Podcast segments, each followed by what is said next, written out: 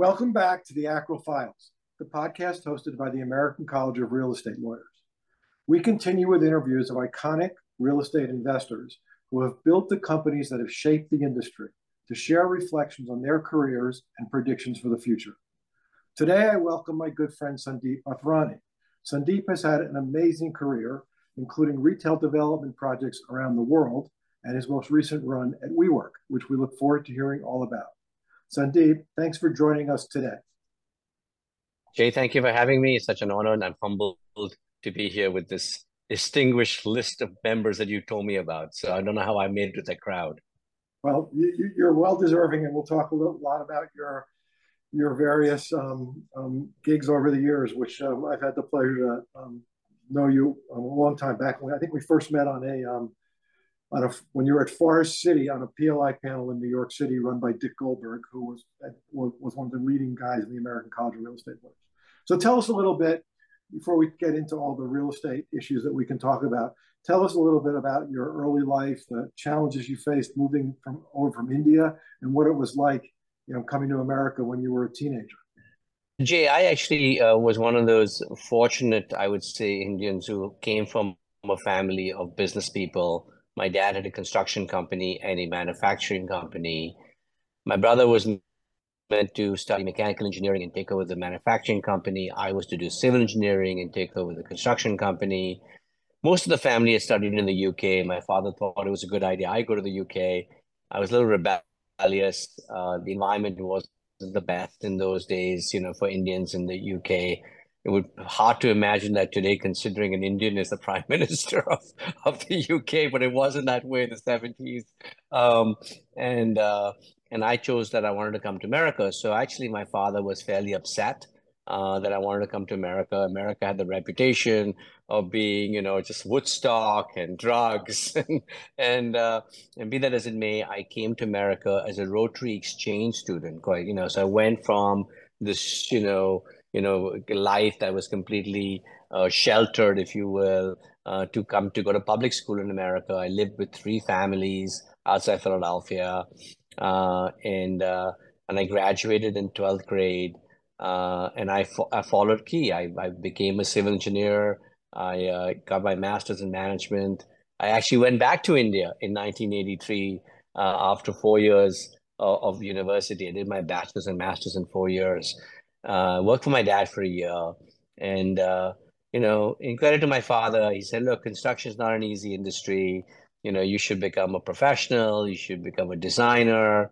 Wanted to go back and do a second master's, and I came to do a second master's in engineering, and quite honestly, never went back. So, uh, so I found myself uh, working as a you know civil engineer for a construction management company in 1986 uh, to 1989, doing infrastructure projects and housing projects. And was the expectation that even when you came back to do the second master's that you would go come back to India?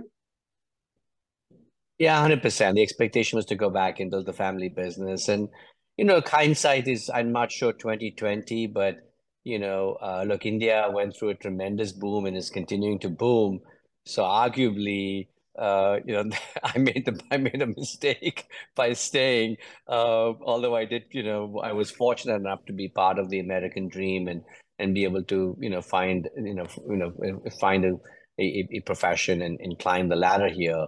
But India, you know, most of our, you know, uh, uh, you know, most of our colleagues or most of the companies that my dad uh, was uh, at par with, you know, over the last uh, 40 years have done incredibly well. So look, it was fortunate it worked out well here. Uh, but uh, you know, I often think, what would it what would it have been like had I gone back home? Interesting. So you had some roots, I guess, in real estate in the construction business. Um, tell us how you got started. I think your first real estate job was Forest City Ratner. Yeah, the, the, the I mean, there's the way I got started was actually in 1986. It's a small story, but it's a fun story you know, I'm an engineer, you know, designing, you know, like I said, wastewater treatment plants and housing projects, the big dig in Boston. Uh, and uh, I, I bought a car since I just graduated, a used Nissan Sentra for three and a half thousand dollars. And I wanted to buy an apartment uh, in Washington, D.C., actually in Alexandria, Virginia. And I bought this apartment. It was like 55,000 bucks. And there were FHA loans in those days. You can get 95% mortgages. Uh, and so you'd put down $2,750. I sold the car, you know, bought a much cheaper car for $500. Uh, I put the money into buying this apartment. I borrowed some money on my credit card at 18% uh, to pay for closing costs. I remember also clearly. Um, and uh, so I probably had $3,000 in the apartment, 500 bucks in the new car. And about a year, 18 months later, I sell it for 77,000 bucks. I make $20,000. Here I've got two master's degrees, making $25,000 a year. And I said, "Oh my God, you made twenty thousand dollars, like you know, you know, in a short period of time." I bought a house, sold a house in Woodbridge, Virginia, made ten thousand dollars, and I literally said, "This real estate stuff is really good." And so I applied for a job, actually looking for looking for work in the real estate industry, not realizing where I wanted to go, except for there was a pivot in my mind that real estate, you know, had an opportunity to make money compared to just being an engineer. Uh, you know, and this guy out of Staten Island hired me to design shopping centers and go through night meetings. And he had a small company in those days in 1989. But the link, even at the same, the, it was a small company but the same size as Kimco in those days, right? So they were all, people forget, you know, they were two, three hundred million dollar companies. They were not big companies, okay. Um, and and I, I and I worked with him as an engineer, uh, and and and he gave me the opportunity to climb and pivot. Uh, and uh, I soon took over capital markets for him in 1991. It was a fantastic time to learn because it was a recession. Uh, you know, banks were climbing down, restructuring our debt. Uh, so I was learning uh, as I was um, as I was working. So uh, I learned actually the industry in, in this sort of downturn, uh, and I was able to you know negotiate myself uh, out of this, uh, you know, weave myself out of the uh, the troubles of the 1990s, and and then and then you're right. In 1994, uh, I was asked by Bruce Ratner if I wanted to come and work with him to build to start a shopping center group to build shopping centers in the boroughs of New York City. So, wow, so that's a very interesting path forward, right? So you've gotten to work for Bruce and for Roth, some, you know, Steve Roth, some very interesting people. T- tell us how they mentored you and how they sort of shaped your ability to um, invest and and uh, analyze transactions. Very different, right? I mean, I've had you know, think about, I mean, I worked for Bruce Ratner, then Steve Roth, and it took over GGP. But again, again, it was under the tutelage of Bruce Flatt, who, you know, and, and you know, and, and and Blackstone was a very big investor of GGP. So I've had obviously, you know, John Gray uh, and his group, and John Schreiber actually, you know, who's really the legend on the real estate side, uh, you know, of, of the Blackstone group. He actually started Blackstone's real estate group, um, and so each one was different. You know, uh, Bruce Ratner was very, all by the way, incredibly, incredibly brilliant. I might add. I mean, I've had the fortune of working for mentors who are very smart. Uh, and and you know, Bruce Ratner obviously wanted to create. I mean, his whole his whole thesis, okay, was to make the boroughs of New York City a better place. Okay, so he wasn't chasing to be a developer, okay? Um, even though his cousins at Forest City were developers and owners of real estate, okay? You know, he was the Commissioner of Consumer Affairs um, under the Koch administration, uh, and he got into business really to clean up uh, downtown Brooklyn. You know, jobs were being lost to Jersey City, you know, back office jobs, and he wanted to keep back office jobs in New York City and therefore MetroTech was given birth, okay, to be able to keep those. And you know, Ch- Chase was one of the first you know institutions to sign the back office in MetroTech. So he, if you look at his, you know, his beginnings, his beginning wasn't I'm going to go make a lot of money. I'm going to be this prolific developer. It was really to make New York City a better place. So much more from a, I wouldn't say philanthropic way, but I would say more conscious to make New York better. Okay. And then that was his view. And so when I was asked to come in and join and start, you know, building shopping centers in the boroughs of New York City, I'll never forget you know, um, one of the first meetings we went to was with, uh, I mean, the older people, you know, will know the name, but the younger people won't. But you know, the commission, the the, the borough president of Queens was a lady by the name of Claire Shulman. Okay, uh, and and and you know, Claire was this. If you you know met her or seen her, was this very elderly, stately, stately woman. Uh, and and and and Bruce went to a meeting and said, "Look, we want to go build the supermarket in Queens, okay, on Northern Boulevard, and here's why we want to do it." And he took with him, you know, pieces of meat, okay, uh, and he put them on this conference table and said, "This is what you get. You're giving your constituents at this price." And if I go to Costco, this is what you can buy it for. So by you depriving, you know, denying us to build these you know supermarkets you're you're actually denying your constituents okay from buying affordable food so his whole take was about how can i make this place better it wasn't you know like i said he his his actions were very different and and and i say learned you know all about you know giving uh, from him um you know and in doing thing actually he taught me about the first things about you know do the right thing you know always do the right thing uh, and it it'll pay off in the long term. And we enjoyed ourselves from 1994 to 2002. You know, we built 15, 16 shopping centers. And I loved, you know, if you ask me, my my my part of my career that I loved was, you know, I was buying my own properties, going through the development process, and uh, and and building them. And as I like to tell people, I was creating my own mess. Okay, uh, but I was, you know, but it was mine, right? There was no one else's, and so we we had a really good run for eight years, and and and and the most fascinating, the two fascinating things under Bruce Ratner to me, one was, you know, in nineteen, I, I'm gonna make this up, uh, 97, 98, uh, Steve Ross, R O S S, uh, and Jeff Blau offered me to come and run a shopping center business under the related brand and I don't know what I was making, you know, a couple of hundred thousand dollars with Bruce. And Steve ROSS says, I'll pay you a million dollars. Million dollars. You gotta be kidding me. And they said, No, no, no, I want you to come work with me. So I said, On one condition, I got to go tell Bruce I'm going to come work for you. And Bruce and Steve were good pals. And he calls him up and he says, Steve, you just cost me $800,000 more. And I never went to work for Steve Ross, but I still to date give Steve ROSS a lot of credit for creating wealth for me, if nothing else. Um, you know, and and it was an interesting aspect that you don't even know what your value is because you're you're doing work. Like you know, you don't. In those days, it was very different. I don't think people thought about value the way they think about value of themselves today. It was about work hard, do the right thing, pivot, you know, and and things will things will work out. You know, uh, so that was the first thing I, I, I learned was about your value, right? The second thing I also learned under Bruce was, you know, and and he'll tell you this today, that you know he he looked at me and he said, you know, I'm not sure you can really lead a big group. You you're doing a great job of what you're doing, but you want to be the number two in my company, and I'm not sure you could do that.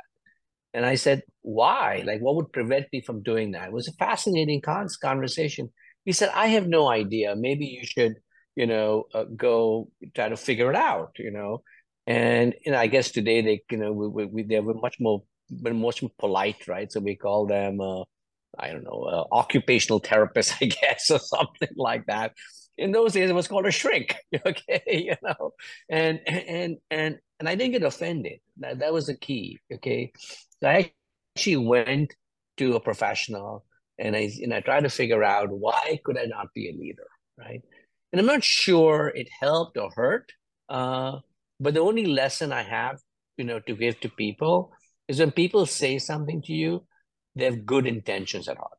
They don't have bad intentions, right? So it could have gone one or two ways. I could have taken it badly and had bad intentions, or taken it positively and good intentions. And since I only had good intentions and I knew Bruce, I did the right. So those two things taught me some things. When people give you advice, it may be hard and tough love, but they have good intention. And two, you know, don't ever think what your value is. Your value will find you. So I learned two very valuable lessons. Besides, of course, the fundamentals of doing the right thing. So and then you know to date bruce and i you know we, we must converse once a month meet often enough and we have this really special relationship you know and then steve roth was very different steve roth was uh you know smarter than most human beings i know um you know he he he taught you you know one of the things he taught you uh which uh, you know also comes from you know, you know, bless his bless his soul from Sam Zell, you know, uh, was was uh, you know, in any deal, right? We always underwrite how much money we can make. Okay, we never underwrite that if we lose money, how much of an impact will it have on us? Okay, almost no one ever does that, right? And Steve and Sam would always talk about, okay, hey, can you survive this if you lose money in this transaction, right? And so with Steve, I always learned is, you know, I took over a business of his, the shopping center business, which had sort of, you know, had dilapidated, had great real estate, but had dilapidated over time because he'd become a very, as you mentioned, you interviewed Mike Fascitelli and Mike joined Steve in 1994. And Mike you know, changed Vornado from being a shopping center company to being a predominantly office company and did a beyond spectacular job in in in, in reshaping the company. But it had this old business, okay, that needed attention. And my job was to take this old business and turn it around. And uh, and the most fascinating part was Steve always had a great balance sheet, so we never had to worry about money. Okay. And he always looked to see you know, where the pitfalls stood. Not because he was trying to, you know, come in the way of a transaction, but he wanted to make sure that you could address every issue that came up and you were prepared. And you know, again, with today's youngsters, at least, you know, I've now been CEO a few times myself, don't do is what we did we would sit and rehearse for hours before going to meet Steve. Okay, what's the questions he can ask? What can he do? you know what am i missing you know and literally like the night before was like this whole rehearsal we won't just show up there cold turkey and he would come there and literally we would like answer his questions and he always found a way to find something that you hadn't addressed which was again not a bad thing he wasn't trying to poke a hole he was trying to make sure that you had thought of everything and it was it was a classic thing that people you know don't think of and i was always walk away amazed and say shit I didn't nail that, you know, but it taught me a lot. Okay. And, and, and, and we, we, and once you built his trust, you know, he was very, very giving. He, you know, he allowed me to do a lot of things. We built his superb business under his guidance and I'm forever grateful. And, uh, and, I, and I'll give you a little joke. Uh, so, you know, I think of him daily. You know, I used to call him Papa. You know, and uh, and when I became CEO of GGP, I called him up. I said, I have an earnings call. What should I do? He says, wear a white shirt. Guess what, Jay? I'm wearing a white shirt for you. Perfect. So I, your story is great. I, I, I worked with Steve and Mitchell Whole Foods deal in Arlington that they did in Crystal City. And just what you say, I remember Steve when he came in and focused on things, which wasn't every day, he was letting Mitchell run it, right? But I remember him saying to us, I need to preserve optionality. That was his word on that deal because the because the property hadn't been rezoned at that point. They had control of it, but there was a lot of issues out there, and Whole Foods was going to tie up Vornado in that deal. And he said, I have to have optionality to get out of the deal if if we can't get it done in X months or years. So yeah, it's a great lesson, and it's exactly right for for just a brilliant guy. But okay, so it's it's interesting also what you say that your your um, starting there with them was sort of it sounds like part of the beginning of your turnaround run, right? Because from there to GGP to WeWork, um, because people who are old enough like you or me know that Vornado's roots were in shopping centers in New Jersey and Alexander's and all that stuff Steve had. So you then you then move into a, a different situation, right? That's got plenty of challenges in Chicago with all of the stuff that GGP had been through for those couple of years, and you, you turned it around and made it a really successful company. What was the secret there? You know, you know, one, one of the few things I, would say that GGP was uh, was uh, was an interesting place, right? Uh, Uh, and and what you had to figure out was, you know, uh, it was the business troubled or was the balance sheet troubled, uh, you know, uh, or uh, or does it sit under the 80-20 rule? And it became pretty obvious to me when I looked at the portfolio that, quite honestly, the acquisition that got them into trouble, which was buying the Rouse company, was actually also the savior of the company because the assets the Rouse company had were the were, were the were, were, were the better assets. The original GGP assets were actually the weaker assets. So ironically, the thing that got them into trouble actually also got us out of trouble. Okay, um, you know, which is so what put us into trouble was a good business, the bad balance sheet, uh, and and what got us out of trouble was to be able to weed out the lower quality assets, focus on the good business, and correct the balance sheet. Right. So so effectively, what I learned was that you know there there are generally three things that that need to be corrected. One is fundamentally on the real estate, right?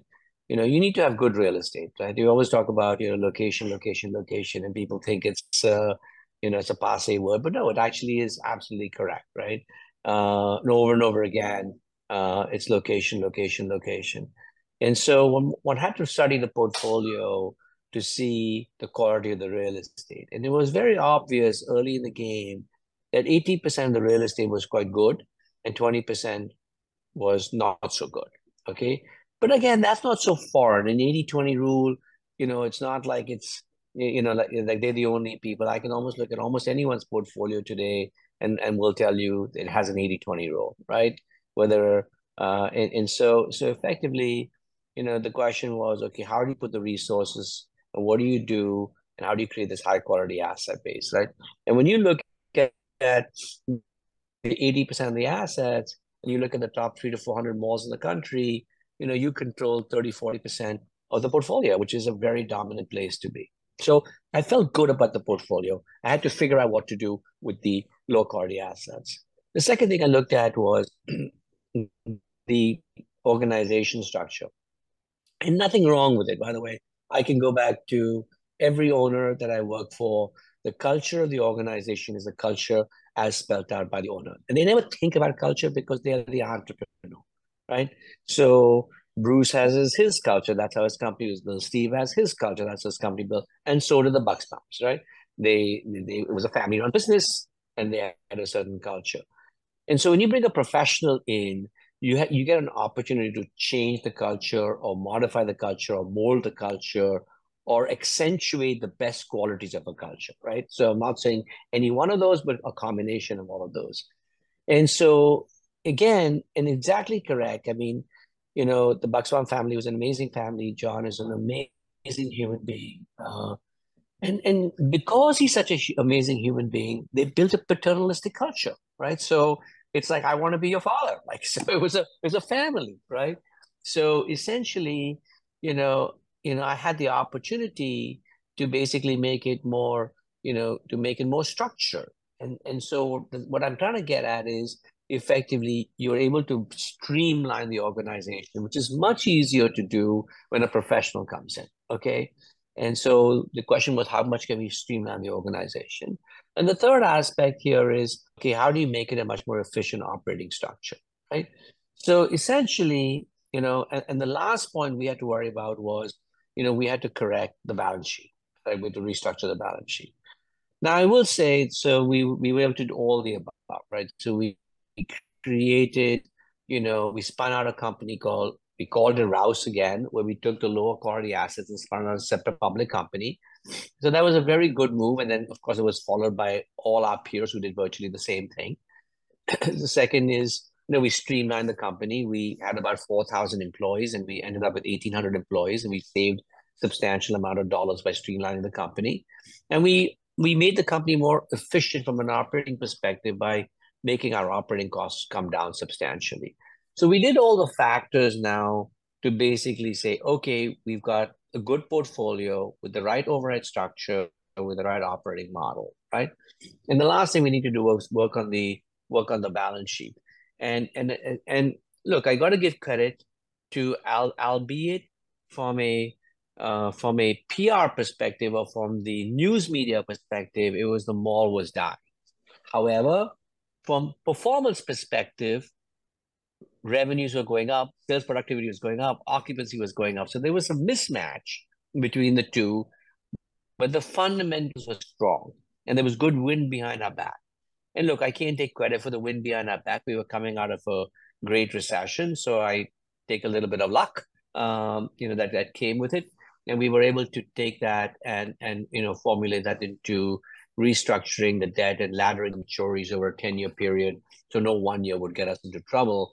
Um, and so, uh, and and this and the and the last thing, those are the four things from a tactical perspective.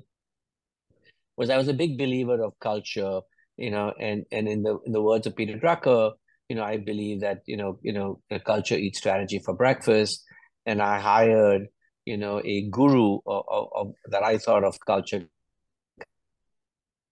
by the name of Larry Senn, uh, who who wrote a book, you know, uh, uh, you know, you know about, about culture, and uh, and we were able to come up with a mission, vision statement, core values, and essentially, what we were able to do was to live our core values. And people say, why talk about core values? I said, you don't understand that 90% of the employee base doesn't understand the numbers. They don't know what EBITDA is. They don't know what NOI is. Okay. They want to make sure they're working in a company that has good values. Okay. And and they relate to do the right thing, come together, you know, um, you know, they, they relate to the core values. And we were able to you know you know uh, to build you know build co- good core values and and if anyone ever asked me what I I, you know want to have left behind at GGP, I, I would say a culture. Great, great, yeah. So no question, um, everything we saw in Chicago, you know, G- GGP had great bones. The Bucksbaums had built a great company, as you said, and you know, bad timing, some bad financial decisions, and they were where they were.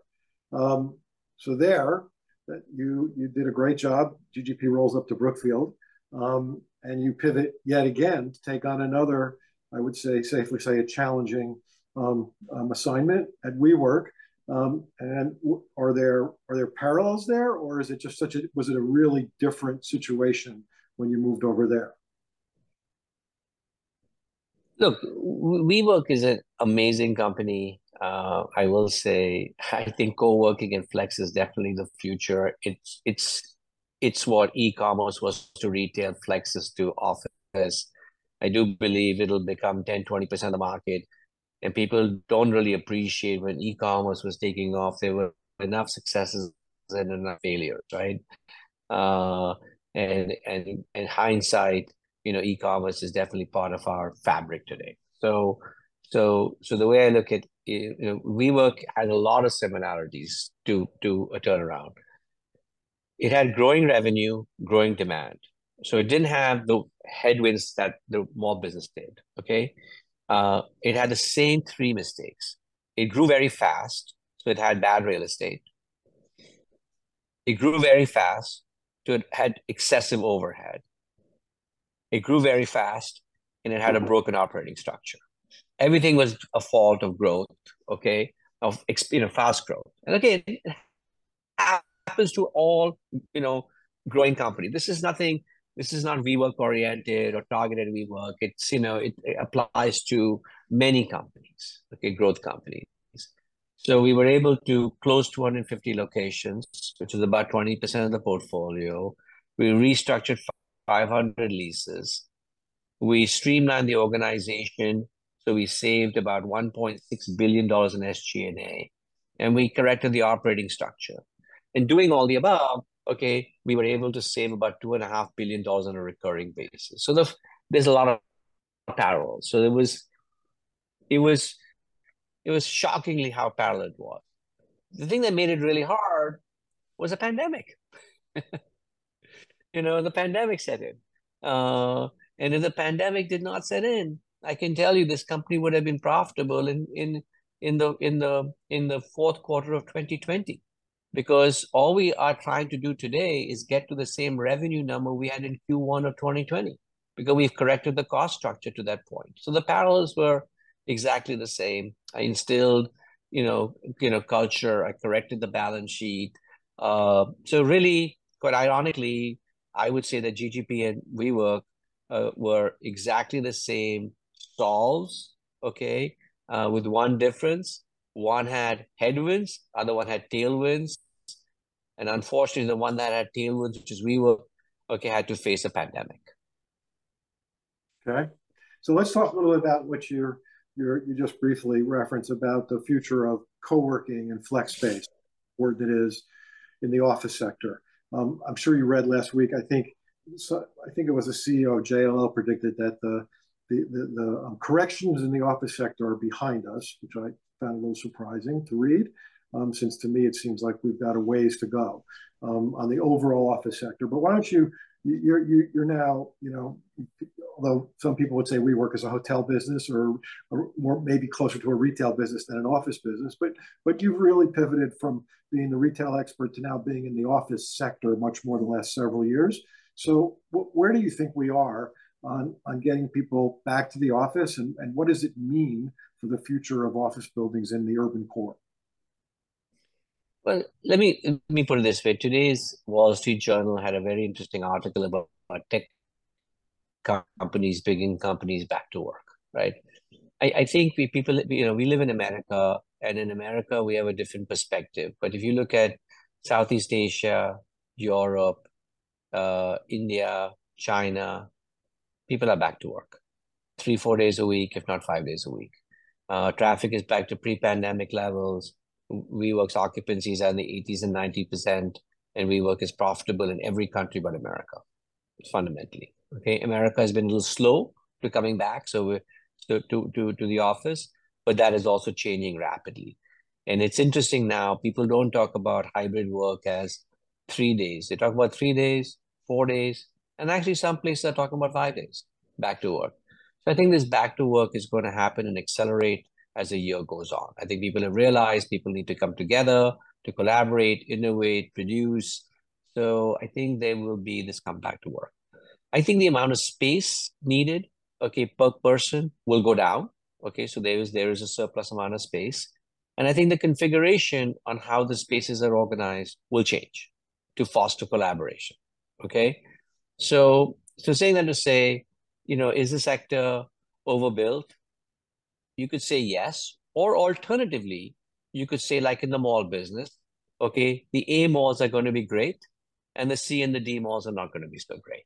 Okay, so then an oversupply that'll hurt the the the, the assets that are that are uh, you know that are uh, obsolete, poorly located, uh, and and and and so you you're seeing that right. So the assets that are you know well amenitized, well located, prime locations, okay, are doing very well, okay? Uh, and the loca- the assets that are obsolete, uh, poorly located, uh, or the center of gravity is moved away are not doing very well. Um, so I think there's going to be, you know, I don't think I think there's a you know you know you know there's a haves and a have-nots. So you know you can decide how much overbuilt we are. But the one thing I will say is that it's going to take a lot of capital even in the best assets, okay, to get the best assets ready to suit the needs of the next, you know, cohort of workers, okay? Uh, and so you will see a lot of shuffling, you know, which the old business was you do a 10 year lease, and then guess what? 10 years comes by, they renew for another 10 years, okay, without much, you know, of an evolution, right? And and and that format, okay, is what kept everything going quite well because the renewal rates are very high. I think the renewal rates, okay, for the same space, it may be they may stay in the same building, but they'll shrink, okay, or they'll move to a different location. Um, but I think the the renewals as is where is will come down, okay, which will have an impact to capital needs to get the best buildings even to a position uh, of high occupancy. So it, there is a level of, I think this is an industry that has not been disrupted, and there seems to be, you know, a movement towards a disruption, whether it is the way business is done, you know, between the landlord and the tenant, uh, or, or because of Flex coming and taking a bigger percentage of the deal. But don't forget, like if you're in Southeast Asia, leases are five years. They're not 10 year leases, right? So we're just behind the eight ball on what the world is already doing. So people seem to think here, that, oh my God, this is huge evolution. China leases are three years, Asia leases are five years. So it's not like uh, it's anything foreign. They've just adjusted the model to make it work. And I so what I mean by disruption, it's we are experiencing what everyone else has experienced already. Like in Poland, you know, co-working is 10% of the market. In the UK, it's 7 or 8% of the market. In the US, it's 2% of the market. So we're just playing catch up, okay, which is going to have an impact, okay, uh, you know, uh, to to to the to the sector here. But I do again believe that great assets are going to be fine. Yeah, I mean, I've thought particularly in the last year that if you were a small to medium sized tenant, a five to ten thousand foot tenant, right, and you were up for renewal, and you don't know what your return to office, you know, projection really is, wouldn't you be better off going to a WeWork enterprise, taking a floor or half of a floor there, and only have to commit for a year or two and get maximum flexibility in this flex space world that that the co-working companies all built. Well, that, that seems to be the way, right? Because you know, over the last six quarters, at least WeWork has taken, you know, in most cities, twenty percent market share. And they control one percent of the space. So you can, can see that shift occurring, uh, and and that's why I said, like, you know, uh, it, it's just it's just a matter of time uh, before that shift occurs. But that shift is occurring here, but it's nothing new in other parts of the world. Right, right. So look, you you've over the years, you've obviously interacted with lots and lots of professionals, both lawyers and brokers and others. And um, um, you know, this audience initially will be a high percentage of sophisticated real estate lawyers. Uh, I'm sure they'd be interested to hear what your advice is to your observations on on, on how lawyers um, do a better job. you know, that's a very unfair question. Okay, uh, it's a very unfair question. Uh, I, I would say two things. I'm, you know, I'm highly critical here, so this may I have to watch what I say. It's one okay. is, uh, you know, one is I will say that the lawyers that actually have a business mind, okay, uh, are special, are very special. Okay, uh, because then they actually put their you know shoes into uh, if they you know they, they, feed into the other person's shoes, right? So so they're very very special, and and I always remember one of my my first lawyers at Forest City that I that I loved. Okay, uh, and unfortunately I lost touch with him. Was he used to be at a company called Battle Fowler? I don't think Battle Fowler even exists today. Uh, uh, a guy called Rob Robert DeSantis. He was, you know, just uh, he was a brilliant lawyer. Okay, and uh, and he knew how to negotiate. He was a business guy, and he chipped away the other side beautifully. He just knew how to chip away, and and and those that are more transactional, okay, um, uh, they it's a it's a difference, okay, to me Okay. And and the, and that's one point. So one who's like, you know, if they're business minded, you know, to think, I think it's a lot of investment to understand the business to really get into it that that really helps the client. Okay. I and I would say the second thing is today, you know, take this the right way. You know, it's a very fee driven business. Okay. And I remember early in our game, we would negotiate a flat fee, you know, on a transaction uh, and uh, not for any reason. It just you know it's just what we did. Today, you know, if a deal has to close at midnight, that changes to eleven fifty nine, right? And there are lots of lawyers and paralegals running around, okay, doing the research. So that ability, you know, you know, like what what Robert did, okay, there are very few Roberts, okay, you know, and even if he had his paralegals, he understood you know, every aspect of it, you know, and was able to draft to close a deal. He was driven to close. He wasn't driven to drag it out till 11, 11.59. And I haven't seen a deal, okay, in the last 15 years that hasn't gone to the last minute. Yeah. Well, so I, I think that we all need to be, it needs to be, you know, I think we are a team, right? We, it means it needs to be feeling comfortable. We should all feel good about it when we end a transaction. And uh, the the ease of closing a transaction today, okay, has gone away. It's not easy.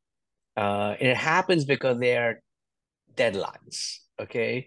And and I think, you know, I remember it's like I want to rely on counsel to ease my ease my ability, okay, to take the stress away from me, to know that once the business deal is made, I can get this thing done. I don't have to, you know, you know, I don't have to stress about it.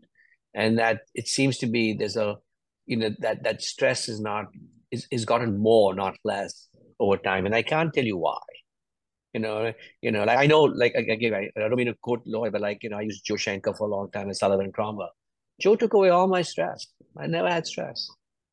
Yep. You know, he, Look, he took care of me.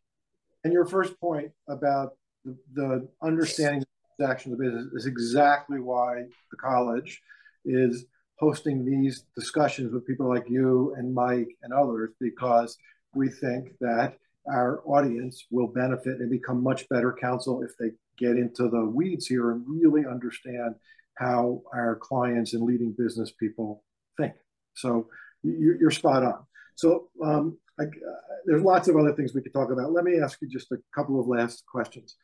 Um, you know, everybody's wondering about real estate, and as somebody interviewed said, you know, you can't believe everything you read on CNBC because it's just focused on the office sector, and there's lots of, you know, good things going on out there. And and, and every time we've had one of these cycles, what we've seen is the most creative and innovative and thoughtful companies and leaders have, have done well. So if somebody gave you a hundred million dollars, a family, you know, office now gave you a hundred million dollars and said, I want you to invest in real estate.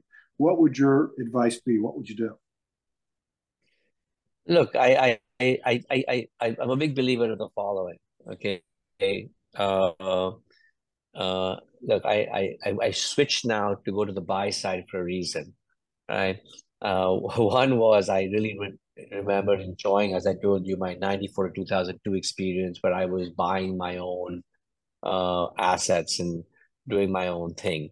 Uh, and so I, I wanted to be back on the buy side where I could buy, uh, you know, things that I understood. And, and what I want to make sure is that fundamentally you're buying good businesses with broken balance sheets. Uh, I think to buy a broken business with a broken balance sheet, which is what you know I've tried to do now three times, and touch wood, I've been marginally successful. Uh, is is is a is not where I would go. Uh, you know today. And I do think that even in the best asset classes, and I think residential is the best asset class uh, today, you are going to find broken balance sheets uh, you're going to find, uh, you know, where people bought things at a four cap with floating rate debt, uh, expecting, you know, pricing to go up, and the increase in interest rates caught them off guard. Quite honestly, uh, and there's going to be pressure. So it doesn't have to be a broken business with a broken balance sheet. You know, it can be a good business with a broken balance sheet. And so I think one, there's no rush uh, to make an investment. I do think there's time on your side, uh, and and uh, and and I think there's going to be enough distress from a debt perspective.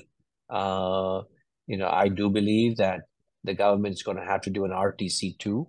Uh, okay, uh, that's just I don't see any other way uh, to you know to to to you know, to help this one and a half trillion dollars of commercial mortgages that are coming due. Um, you know, you can decide what portion of it is underwater or not underwater, but the world would sit back and say a large percentage, even if the assets are good, it's just a question of the, the balance sheet being bad. Uh, so I do think that you can be patient Uh, I think the government's going to have to do an RTC too.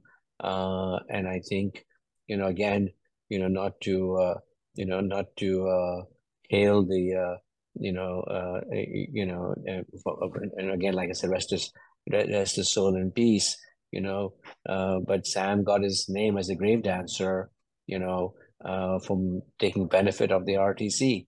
So my view is uh, that uh, there will be a, I can't say similar, but there will be a playbook uh, whereby you know patience and capital will will help uh, create real wealth uh, in the in this next decade. Yeah, great. So let's end with what's the best real estate investment advice you ever got? Uh, as I said before, just remember uh, and repeat it. Okay, uh, was that uh, again? It was from Sam who said, uh, you know, just remember it's easy to write an IRR calculation, how much money you're going to make. Just remember, Sandeep, you know, uh, do the math that if you lose that money, okay, can you survive? And if you can, make the investment. Got it. Great. Sandeep, this has really been a wonderful conversation. I, I know that the people that listen to this will greatly benefit by the insights on your amazing career and all the places you've been. So thank you so much for spending the time with us today.